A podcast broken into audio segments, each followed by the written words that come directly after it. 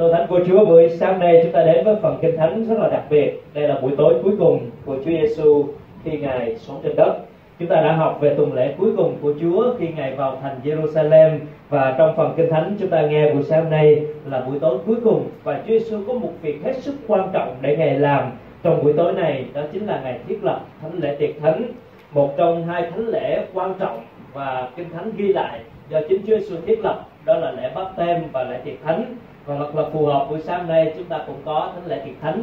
Cho nên chúng ta cùng học uh, phân đoạn kinh thánh này. Rồi chúng ta sẽ dự thánh lễ tiệc thánh buổi sáng hôm nay.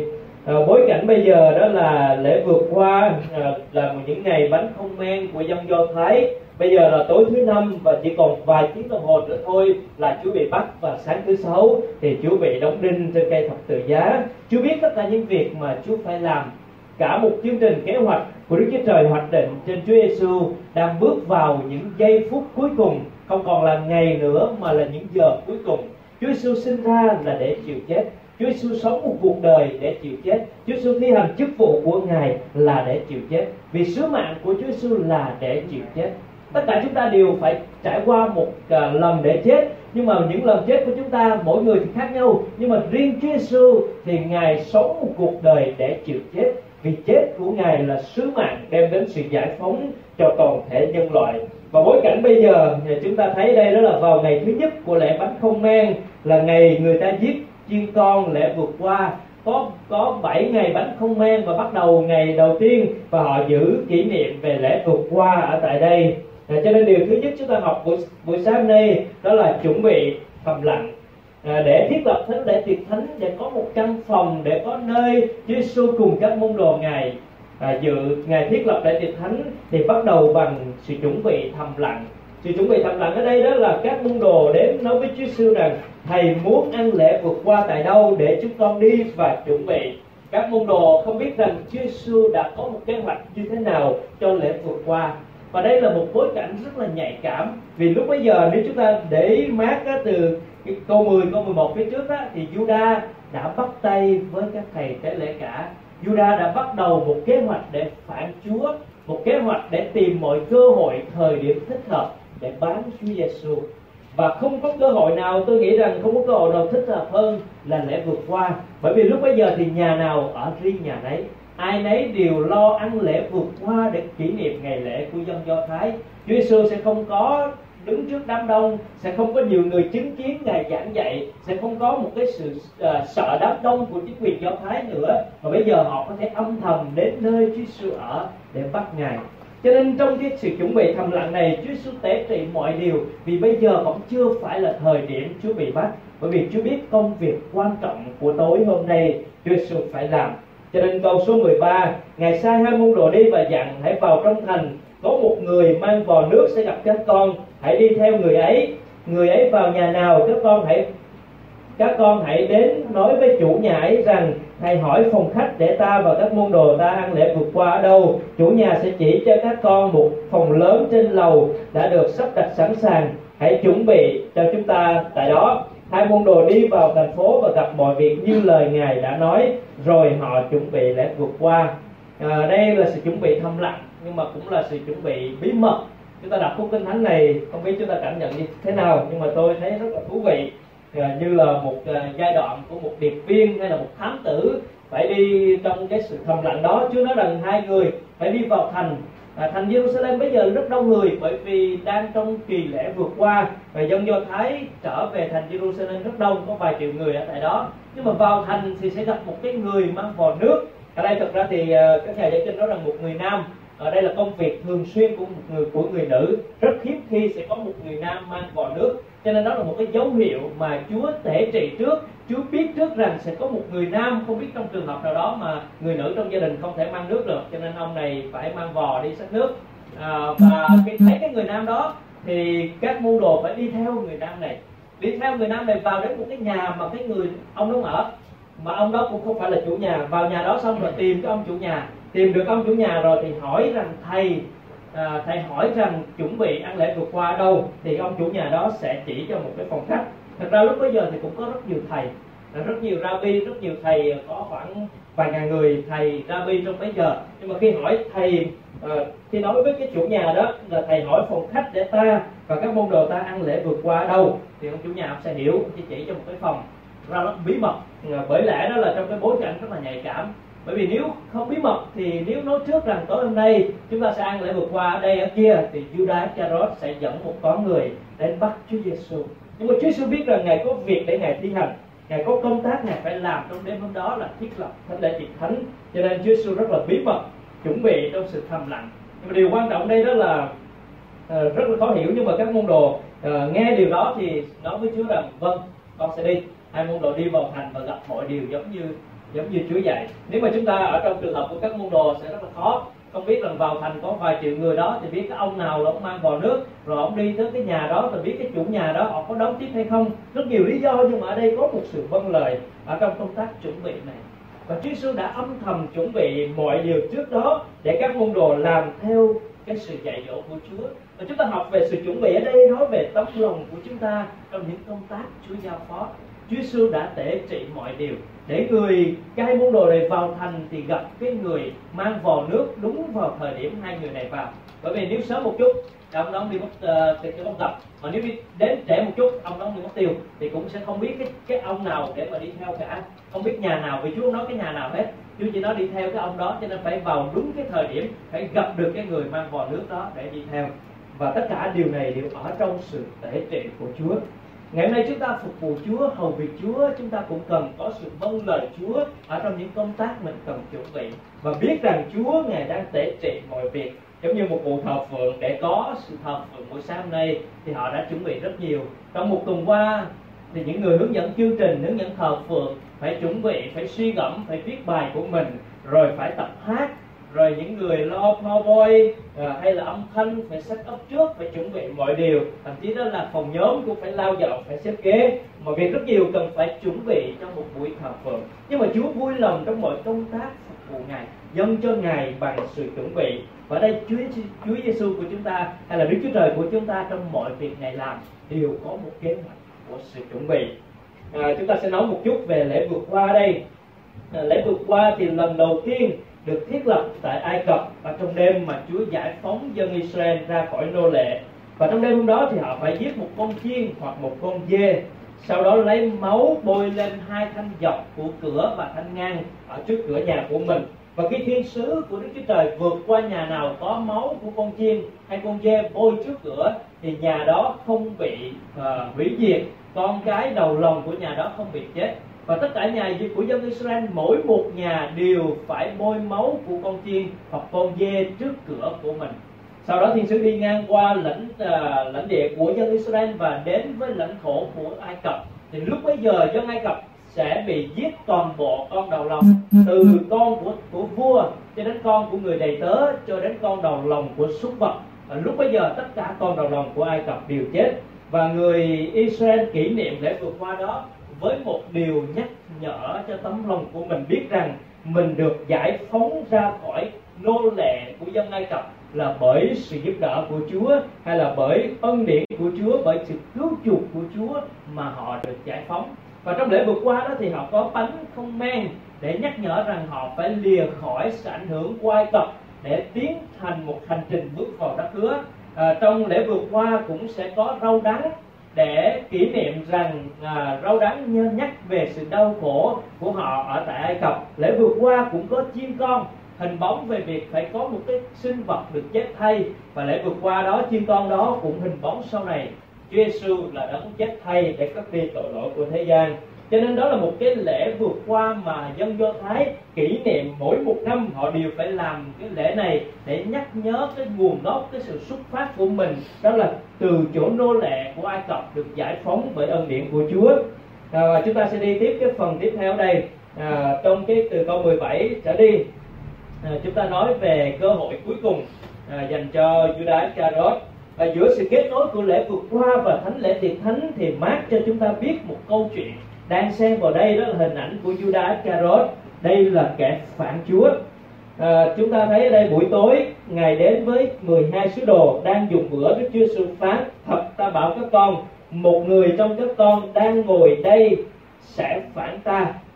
À, Chúa nói điều này là một lời nhắc nhở cuối cùng một cơ hội cuối cùng nữa cho Judas Iscariot. Để ông biết rằng Chúa ngài biết trước mọi sự ông có mặt ở trong bữa bữa lễ tiệc bữa, bữa lễ vừa qua đó và Chúa nói rằng một trong 12 người ngồi đây sẽ phản ta. Các môn đồ 11 người còn lại thì tất nhiên phải bối rối bởi vì không biết điều này. Nhưng mà Judas Iscariot biết rõ ràng Chúa Giêsu đang nói về chính mình. Ông phải biết điều đó vì những tí, mới một cái khoảnh khắc trước đó là ông đã đi đến với thầy tế lễ cả để bán Chúa Giêsu và đây là một sự nhắc nhở khuấy động sâu sắc đến với tâm lòng của Judas Iscariot để ban cho một cơ hội cuối cùng nữa để ăn năn. Và trong khúc kinh thánh này thì trong bối cảnh bây giờ bán không ghi lại, nhưng mà đối với dân ghi lại, thì đây là lúc mà Chúa Giêsu rửa chân cho các sứ đồ. Lần lượt các sứ đồ đến và Chúa Giêsu ngày quấn khăn ngang hông ngài, lấy nước rửa chân cho từng người một. Trong đó có cả Judas Iscariot. Chúa Giêsu vẫn âm thầm và không nói gì về kế hoạch của Judas Iscariot, mặc dầu ngài biết toàn bộ. Chúa Giêsu không bật mí không nói gì với các môn đồ rằng trước đó Chúa Giêsu không nói rằng ai sẽ là người phản ngài cả. Bởi vì nếu Chúa Giêsu nói ra thì có lẽ rằng Judas đó không còn cơ hội để phản Chúa. Bởi vì với tính nóng nảy của ông Peter, ông sẽ ông sẽ làm việc ông Judas này rất là nhanh thôi. Cho nên Chúa Giêsu vẫn âm thầm bí mật điều này và ngài nói một lần nữa một cơ hội nữa để cho Juda có cơ hội để trở lại ăn năn và trong buổi tối hôm đó thì điều gì xảy ra? Câu 19 các môn đồ buồn rầu lắm lần lượt hỏi có phải con không? Câu 20 ngài đáp ấy là một trong 12 người là người đang chấm bánh chung địa với ta. Ở một chỗ khác thì Chúa Sư, kinh thánh nói rằng Chúa Sư ngài chấm bánh để trao cho Judas Iscariot cái việc chấm bánh để trao cho một người nào đó nói lên một cái tình bằng hữu hay là việc ăn chung với nhau nó thể hiện tình bằng hữu. Và trước đó Chúa Sư cũng nói rằng ta sẽ gọi các con là bạn hữu à, cho nên Chúa Giêsu rất là nhiều lần qua nhiều cách để trao cho ta một cơ hội. Ngài không nói gì về việc phản chúa của Juda cả. Ở tại đây ngài nhắc nhở một lần nữa để Juda nhận ra. Ngài lại tiếp tục bày tỏ tình yêu qua việc rửa chân. Ngài lại tiếp tục bày, bày tỏ cái tình thân thiết bạn hữu với Juda qua việc ăn chung và trao bánh cho Juda. Nhưng Juda đã không nhận cơ hội cuối cùng này và Juda bước ra để tiếp tục con đường phản bội Chúa Giêsu. Câu 21 Chúa nói: Vì con người đi như lời đã chết về Ngài, nhưng khốn thay cho kẻ phản bội con người, thà nó đừng sinh ra thì hơn. Ở đây Chúa Giêsu nói rằng khốn thay cho kẻ phản bội con người, thà đừng sinh ra thì hơn. Tất cả những người chối bỏ Chúa, khước từ Chúa, chống đối Chúa, phản bội Chúa sẽ đến một ngày một ngày cuối cùng trong sự phán xét, thì chính người đó sẽ nói rằng, thà tôi đừng sinh ra trên đời này thì hơn. Cho nên có một người từng nói rằng, nếu bạn chưa từng được sinh lại, chưa từng được tái sinh trong chúa, thì một ngày kia bạn sẽ ao ước rằng mình đừng bao giờ, hay là mình đừng sinh ra trên đời này thì hơn. Nếu bạn là một người chưa từng được tái sinh, thì đến một ngày bạn sẽ ao ước rằng mình đừng sinh ra trên đời này thì hơn. Điều đó có nghĩa là gì? Điều đó có nghĩa là mục tiêu quan trọng tối hậu của cuộc sống trên đời này đó là nhận biết Chúa. Là tin Chúa, là thờ phượng Chúa. Còn nếu không nhận biết Chúa, không tin Chúa, không thờ phượng Chúa, thì đến một ngày chúng ta, chính người đó sẽ nói rằng, thà tôi đừng sinh ra thì hơn nhưng mà ngày đó đã quá muộn rồi. Đó là ngày cuối cùng, là ngày tận thế. Cho nên Chúa nói rằng, nếu được cả thiên hạ mà mất linh hồn thì không có ích gì nếu mục tiêu tối hậu của cuộc đời này là tất cả mọi điều, là cơm áo gạo tiền, là cuộc sống, là gì đó mà không phải nhận biết Chúa, không phải tin Chúa, không phải thờ phượng Chúa, thì chúng ta đang đánh mất nhiều ta đang nhắc nhở cho chúng ta một lần nữa, Chúa luôn trao cơ hội cuối cùng cho Judas Iscariot. Và Chúa luôn bày tỏ cơ hội tình yêu của Ngài cho nhân loại này. Cho nên kinh thánh nói rằng Chúa không chậm trễ về lời hứa của Ngài đâu những ngày đang chờ đợi để mỗi một người được ăn năn trở lại với ngài. Đó chính là mục đích mà ngày hôm nay chúng ta thấy Chúa Giêsu chưa trở lại. Cho nên chỉ có hai nhóm người mà thôi. Đó là nhóm người tin Chúa thật thờ phượng Chúa thật hoặc là nhóm người còn lại sẽ là những người chống đối là phản bội là phỉ bán Chúa hay là không tôn thờ Chúa. Không có một ranh giới ở gì đó đôi khi chúng ta sẽ nghe nói rằng, có nhiều người tôi sẽ không tôi không thờ phượng Chúa nhưng mà tôi sẽ không à, làm ngược lại đó là hay chối bỏ Chúa. Thật ra không có cái nhóm người nào ở chính giữa là tôi không thờ phượng Chúa mà không chối bỏ Chúa. Không thờ phượng Chúa thì có nghĩa là chối bỏ Chúa. Thì kết quả cuối cùng cũng chỉ có hai cánh cửa để bước vào. Đó là thiên đàng và địa ngục. Không có con đường nào ở giữa. Không có người là tôi không thích lên thiên đàng tôi cũng không muốn xuống địa ngục. Nó không có cái chỗ đó cho chúng ta lựa chọn một là chúng ta tin Chúa, thờ phượng Chúa, biến đổi trong Chúa để bước vào thiên đàng với Ngài. Hai là chúng ta khước từ Chúa, chối bỏ Chúa để chọn đi con đường riêng của mình như Judas đó.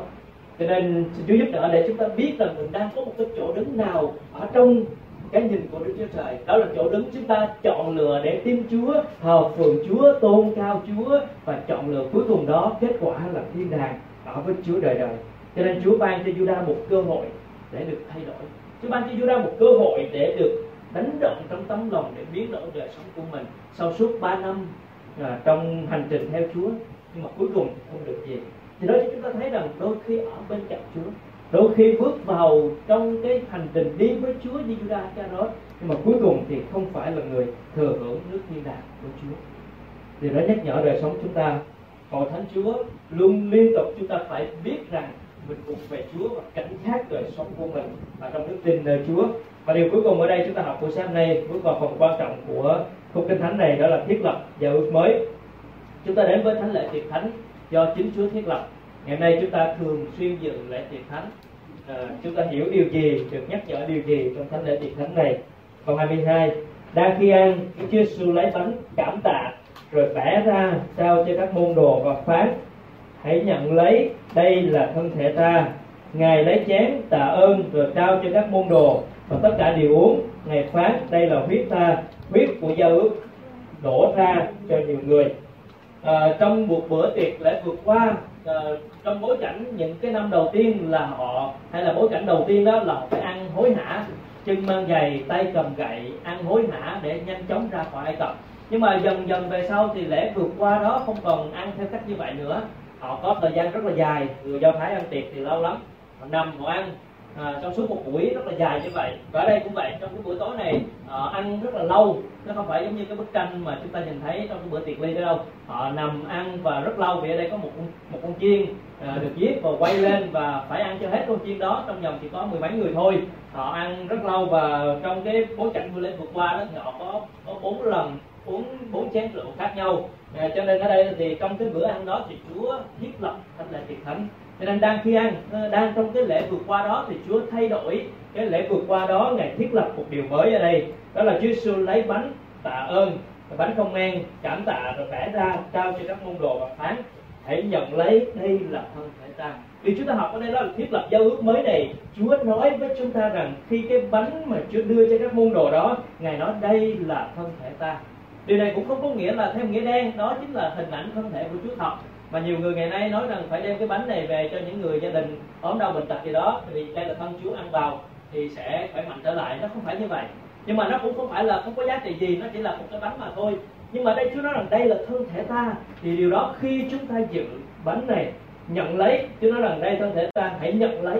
Khi chúng ta nhận lấy đó, thì có nghĩa là chúng ta đang trong cái hình ảnh của việc chúng ta đang hiệp nhất trong thân của Chúa Giêsu ở đây Chúa nói rằng vì đây là thân thể ta vì các ngươi mà phó cho. Một phần khác Chúa trong kinh thánh nói như vậy vì các ngươi mà phó cho. Có nghĩa là cái bánh đó tượng trưng cho thân thể Chúa một sự thay thế cho đời sống của chúng ta. Ngày nay chúng ta sống bởi vì chúng ta uh, nhận lấy sự thay thế của Chúa khi Ngài chịu chết trên thập tự giá hình ảnh mà Chúa Kinh thiết lập thánh lễ điện thánh là nói về sự chết của Ngài trong một vài tiếng đồng hồ nữa. Và sự chết đó là sự chết thay thế cho nhân loại. Cho nên khi ăn bánh uống chén, ăn bánh vào, có nghĩa là nhận lấy thân thể của Chúa, Ngài đang thay thế cho đời sống của chúng ta qua sự chết của Ngài. Sau đó thì Ngài lấy chén tạ ơn trao cho các môn đồ và tất cả đều uống. Ngài phán đây là huyết ta huyết của gia ước, đổ ra cho nhiều người. Ở đây là nói về sự tha thứ quyết nói về sự tha thứ sự thanh tẩy của Chúa trên đời sống của chúng ta.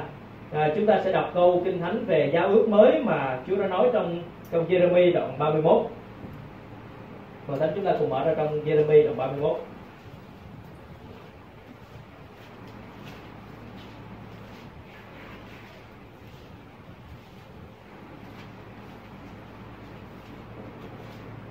Jeremy đoạn 31 bắt đầu từ câu 31 để chúng ta thấy được uh, Chúa nói về giao ước mới Đức giê va phán này những ngày đến ta sẽ lập một giao ước mới với nhà Israel và với nhà Juda. Giao ước này sẽ không giống giao ước mà ta đã lập với tổ phụ của chúng trong ngày ta nắm tay dắt chúng ra khỏi Ai Cập là giao ước mà chúng đã phá vỡ dù ta là chồng của chúng. Đức Sô va phán vậy.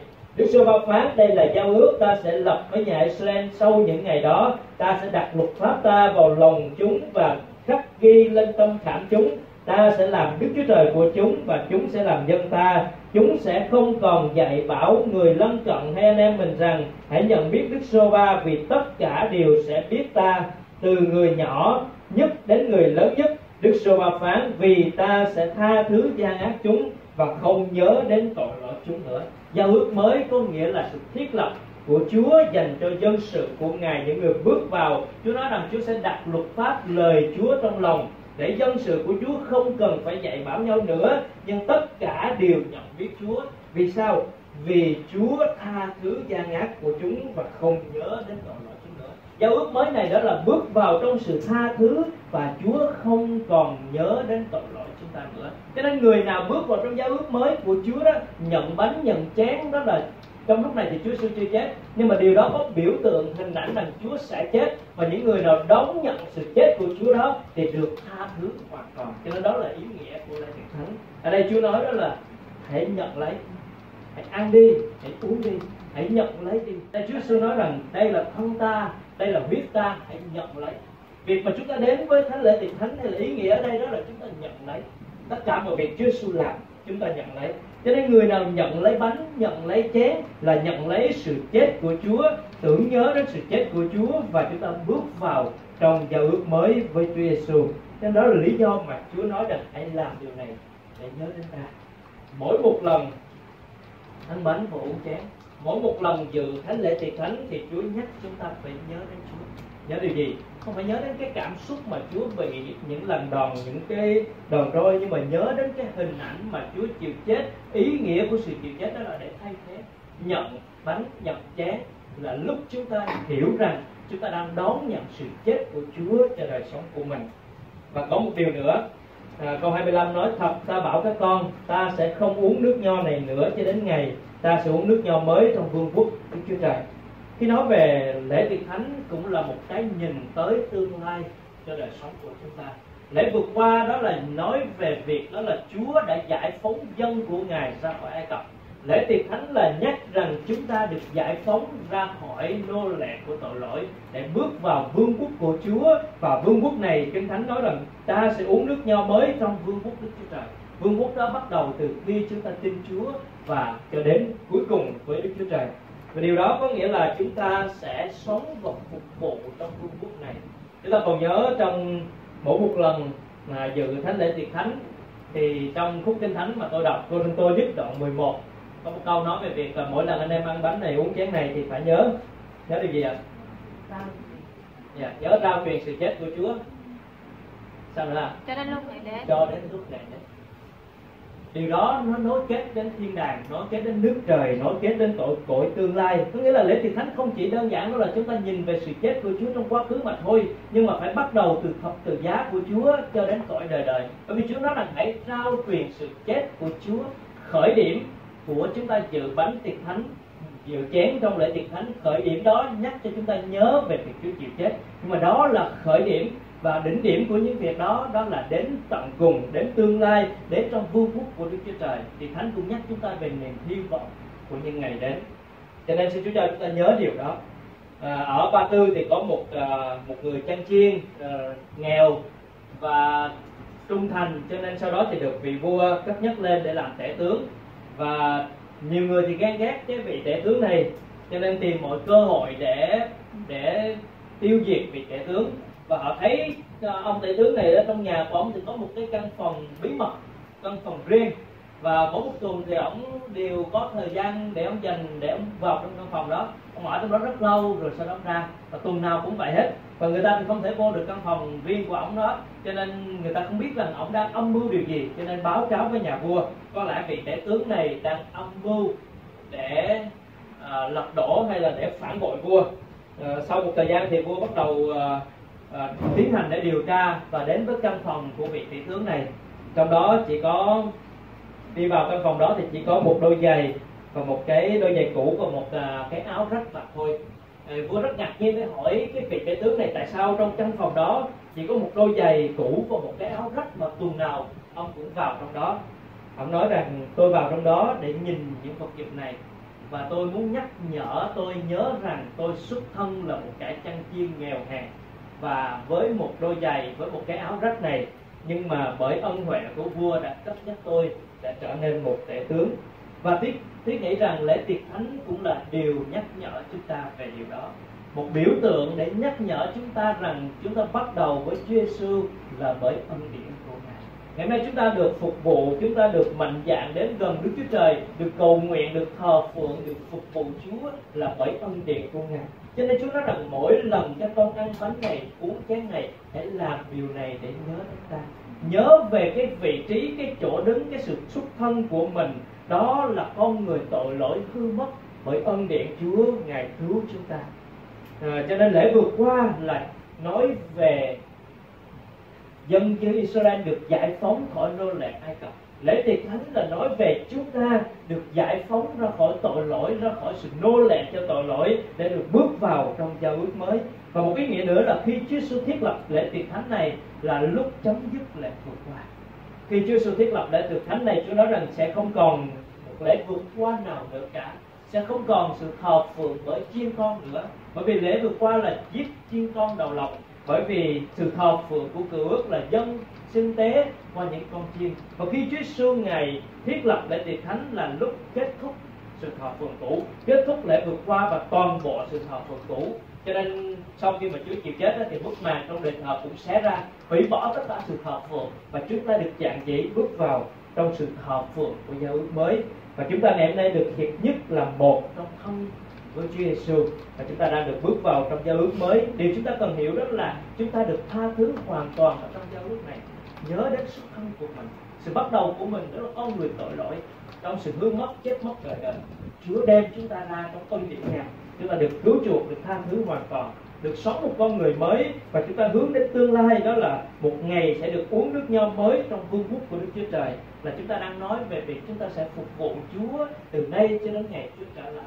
Trao truyền sự chết của Chúa cho đến lúc ngày trở lại. Có nghĩa là phục vụ Chúa từ nay cho đến ngày Chúa trở lại cho nên xin Chúa giúp đỡ để chúng ta nhớ những điều đó. Khi đến với ngày lễ tiệc thánh, trong sự nhắc nhở của Chúa, thì chúng ta sống trong giao ước mới và sống phục vụ nước trời. Chúng ta sống trong giao ước mới, sống phục vụ nước trời. Cho nên xin Chúa khích lệ chúng ta buổi sáng nay để thấu hiểu được ý nghĩa lễ tiệc thánh và đáp ứng với nghĩa tiệc thánh, biết rằng mình được tha thứ, biết được cái chỗ đứng xuất thân, vị trí của mình đã bắt đầu với Chúa và trong ân điển và sự tha thứ của Ngài và Chúa muốn chúng ta phục vụ Chúa từ nay cho đến ngày Chúa trở lại.